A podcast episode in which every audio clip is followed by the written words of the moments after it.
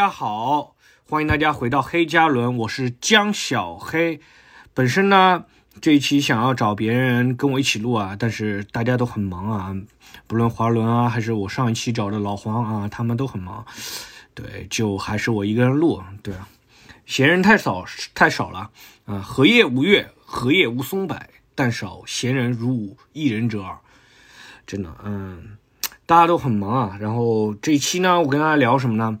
就上一期不是我讲到一本史蒂芬金的小说《四季奇谭》啊，我上一期把那个冬天那个故事我给他讲了一下，然后这期跟大家讲讲另一个故事啊，也是我这本小说里最特别喜欢的一个故事。然后呢，那那个冬天那个故事跟大家简简单介绍一下，《四季奇谭》是史蒂芬金的一本那个小说啊，史蒂史史蒂芬金他就是美国的一个很有名的一个编剧。像什么那个《闪灵》啊什么的都是他写的嘛，反正挺挺挺挺厉害的一个编剧吧。然后主要是写恐恐怖故事的，但这本小说呢是他一本不太恐怖的一个呃小说。然后四个故事当中，呃有三个故事都拍成了电影啊。第一个春天的故事好像拍成了纳粹纳粹高徒啊。第二个拍成了就是很有名的啊，就是《肖申克的救赎》啊，是夏天的故事。是他的小说啊，当然电影改版的更跌宕曲折一点，他自己写的本身也很跌宕曲折，但电影更加工以后更加那个丰富了。然后第三个呢是叫《Stand by Me》，就就是伴我同行的原本小说啊，叫这个小说是讲秋天的，然后它叫不再单纯的秋天，讲他小的时候的故事。这个故事和那个冬天的故事一样，是我特别喜欢的一个故事。他是这么讲的，他是讲。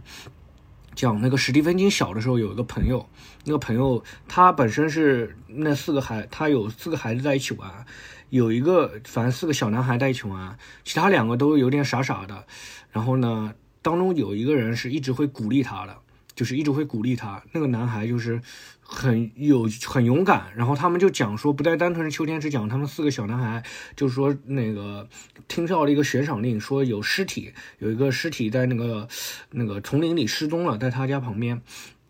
他们就去四个小男孩就结队去寻找那个尸体，好像是有一笔赏金的，然后他们四个小男孩去，就是就是通宵去，就是没有回家，然后像是那种也像是一个公路片一样。但是没有公路，他们是到走到了那个丛林里，然后去找那个尸体的一个故事，然后反正挺精彩的。然后他讲说那个男的特别就是让人看到一个那个小男孩，就是主角对主角的是那个小男孩，就是史蒂芬金最关系最好的小男孩，会一直鼓励他，然后很勇敢。然后在他们尸体找到尸体的时候，几个其他的呃街上的混混冲出来了，是他带头把那个这帮混混赶走了。最后，史蒂芬金讲说，他这么多年后面就没有再见过那个男孩。最后一次听到他消息，说是个男孩在那个酒吧里面还是餐馆里，然后看到有人两个人吵架，他去劝架，然后最后结果不小心被误伤，导致死亡了。就讲这么一个故事啊，这个故事就是它里面有一些话语，有一些 moment，就是那种有一些瞬间啊，手机摔下来了啊。摔了一下，不好意思啊，手机从那个平，我放手机的地方啪又掉下来一下啊，就有一些瞬间打动我了，甚至把手机也打动了啊，都摔下来了。然后有几句话吧，就是讲鼓励那个史蒂芬金的话，就是史蒂芬金很擅长讲故事，然后那个小男孩就鼓励他，你去把你那些故事写下来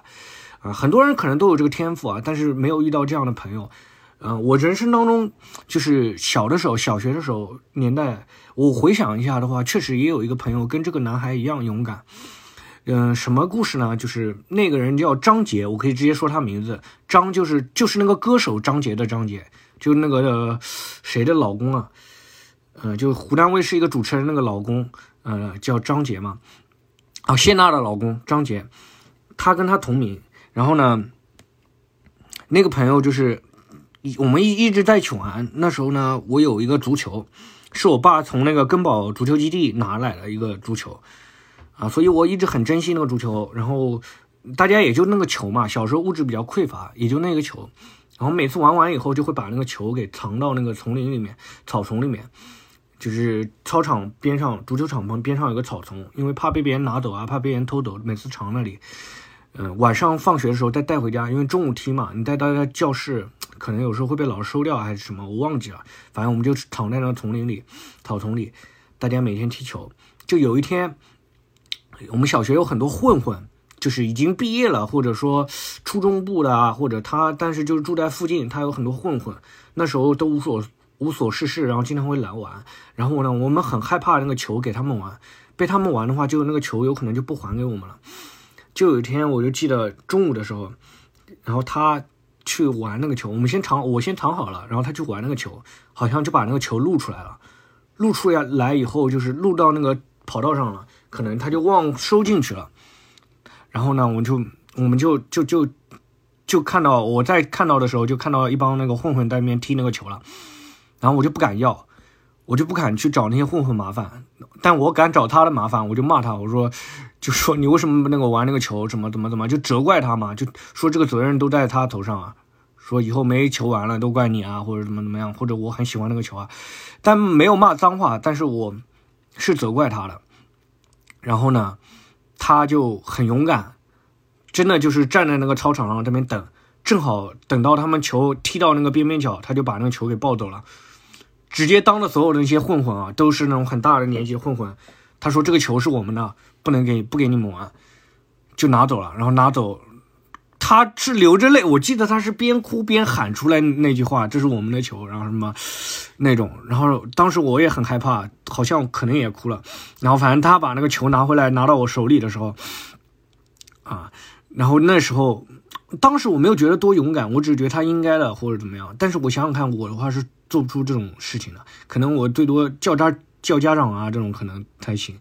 但他真的很勇敢，他把那个球拿回来，因为你不知道我们小学的那帮混混真的是那种进过少管所的，真的是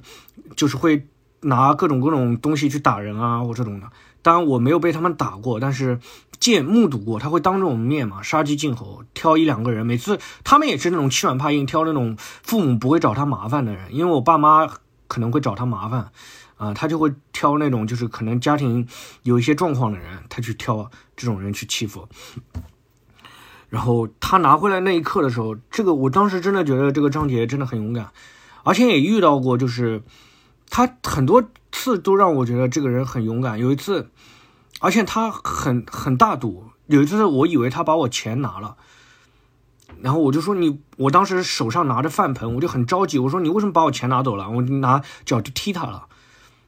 他说我没有拿你的钱，我等一下还给你，我就帮你捡起来。这种这种，我对他有很多误解。还记得有，就但他一直都是很有担当、很很很勇敢的一个人。然后有一次我也是跟一个朋友讲吵架。然后吵架，两个人还在操场上就打起来了。我跟混混不敢打，但我跟同学还敢打的，同龄人敢打啊。然后打打起来了，然后他就在旁边劝架，然后把我们拉开来。别人都不管，别人都看笑话，就他会跑过来那个拉架。然后，然后还会跟我们讲那种编那种小故事，什么小鸭子扶啊，小乌龟扶那个小鸡过河，还是小鸭子扶小鸡过河。他说两个人要和好啊，这种 就是小学的时候啊，我特别怀念那个朋友。然后，哎，我一直对他有点愧疚，因为初中的时候，就是我离开那个小学，我也离开那个住的那个地方，然后就一直没有见到。就初中有一年我回去了，回去的时候正好碰到他跟几个人在一起玩，然后他当时就很想要一个 Game Boy，但其实 Game Boy 已经很过时了。那时候也有有一个朋友，我有个有一有分别有人送给我一个黑白的，送给我一个彩色的。然后他想要 Game Boy 的时候，跟他聊天的时候，我说我能送你一个，但是我当时跟他已经住得很远了，然后那个地方就是很远很远嘛，上海也很大嘛，对不对？他住在郊区嘛，郊区嘛，我当时已经到宝山了，他又到那个，反正他在东南那边，然后就就就很很远，然后我当当时答应说，我有一个彩色的，彩色的我都不怎么玩了，我那黑白的更可以送给你了，啊，我当时就真的是想送给他，但是我回到家以后。我不知道该怎么去给他，又没有那个初中时候我没有手机，我几次想要说什么把那个 Game Boy 寄给他，或者是，但是我又从再也就再后面就再也没有见到过他。然后我每次的时候，我会想到他可能会期待我说下次见到我，我会把这个东西送给他的，他多少会有点期待嘛。而且我答应的那种言之凿凿的，结果都没有给他，我就有很愧疚。直到高三毕业的时候。我加那时候大家流行高三毕业的时候，很多人会去找哎加以前朋友的 QQ 啊、微信啊这种的，我就加了他的 QQ，然后我第一句话就是问他，我就跟他说这个事情，他他说他说了一句，哎呀，大人不计小人过，这个事情不重要啊，这种，但也没有跟他细聊，嗯，但我一直会觉得这个事情让我觉得挺羞愧的，然后每次有一次我被。我高中的时候，我在我高中的时候，我变性格会产生很大变化。那时候变得比较勇敢，稍微勇敢一点。但我觉得可能还是比不了他。但我也变变得更加勇敢一点。就是高中时候有一次，有一个同学啊，就上我们那个，我们高中也，我高中也是很多混混，比不了我那个小学那种混混啊，进少管所了。但是也都是一帮呃比较装的一些人嘛，啊，不务正业、比较装的人，然后没有什么正义感的一帮人。然后有一次，有一个特年纪特别大的语文老师上课，上课，然后那个人就跟他女朋友吵架，在那边疯狂扔书，然后那个老师也很尴尬，年纪很大了，都是退休返聘回来的老头，就很，就他是好言相劝说，哎呀，不要吵了，不要吵了，就是那种，但他根本就不理，然后整个就是感觉，我当时感觉就是他在欺负那个老师的感觉，我当时就很生气，我当时就喊了一句，我就说你差不多可以了吧。或者说，或者是说什么，反正我说的很很响，然后那个人就什么话都没有说，就离开那个教室。第二天直接转班级了，啊，那个人外号叫超人，我他本名我不好说啊，因为是不是他什么好事，他现在变成什么样我也不好说。然后我把他赶出那个教室了，然后，然后后面他直接转班级了。这件事情就做完以后，我自己就是觉得很爽的，因为他是。弄了，他是在那边扔了大概有接近十分钟，跟他女朋友在课堂上接吵了接近十分钟。我觉得你完全没有必要。如果是换别的老师，你可能也不敢。就是这个语文老师，你觉得他没什么，他拿你没什么办法。他说我后面把他赶走了。我后面发现这些那些混混的虚伪之处，就是我对他这么凶狠以后，按理来说我都是不想见到你了。我已经把你赶走了，你而且你还直接转班级了，对不对？就就没大家就不要再那个就是。就假装不认识就好了，结果他每次看到我还要跟我打招呼，假装很亲近的样子，就让我觉得很恶心。就是他这种虚伪的人，跟张杰这种正正义感爆棚的人，很正义、很勇敢的、很真诚的人，就是形成形成了鲜明的反差，让我觉得特别，哎。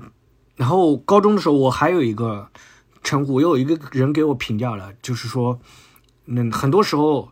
就是我会高中时候我会跟别人发生一些冲突的，直接会打起来，但每次都是我大部分都是觉得自己没有做错什么啊，都是我觉得我打他也是应该的，他欺负别人我打他就是或者什么跟他发生矛盾是应该的事情，然后又有别人吵打架的时候，别就我打架的时候是没有人敢没有人劝架的，大家都是看热闹啊这种心态这种，但别人打架的时候我会去劝架，然后有一个人给我的一句评价就是他是类似这个话吧，就说。那每次你打架是没人敢，没人敢劝，没人会劝的。但别人打架，你总要去劝。然后给我的评价就像是那个张杰，就是像是那个史蒂芬金那个小朋友那样。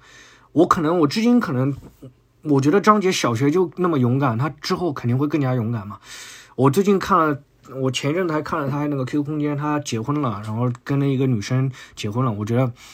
我就觉得他们应该是很棒的一一一对人。反正我相信他们嘛，就是我现在没有再没有跟那个张杰接触过，就像史蒂芬金再也没跟那个小男孩接触过，但我相信他们是那种那种人，我也希望我能够成为张杰那样的人，因为虽然说他可能高中都没有上啊，然后就上了个中专，然后可能就，但是我现在就很难在就生命生活当中就很难再遇到像他一样这么勇敢的人，因为大部分人都是比较猥琐的，就。我没有在像史蒂芬金也是评价这个朋友，他说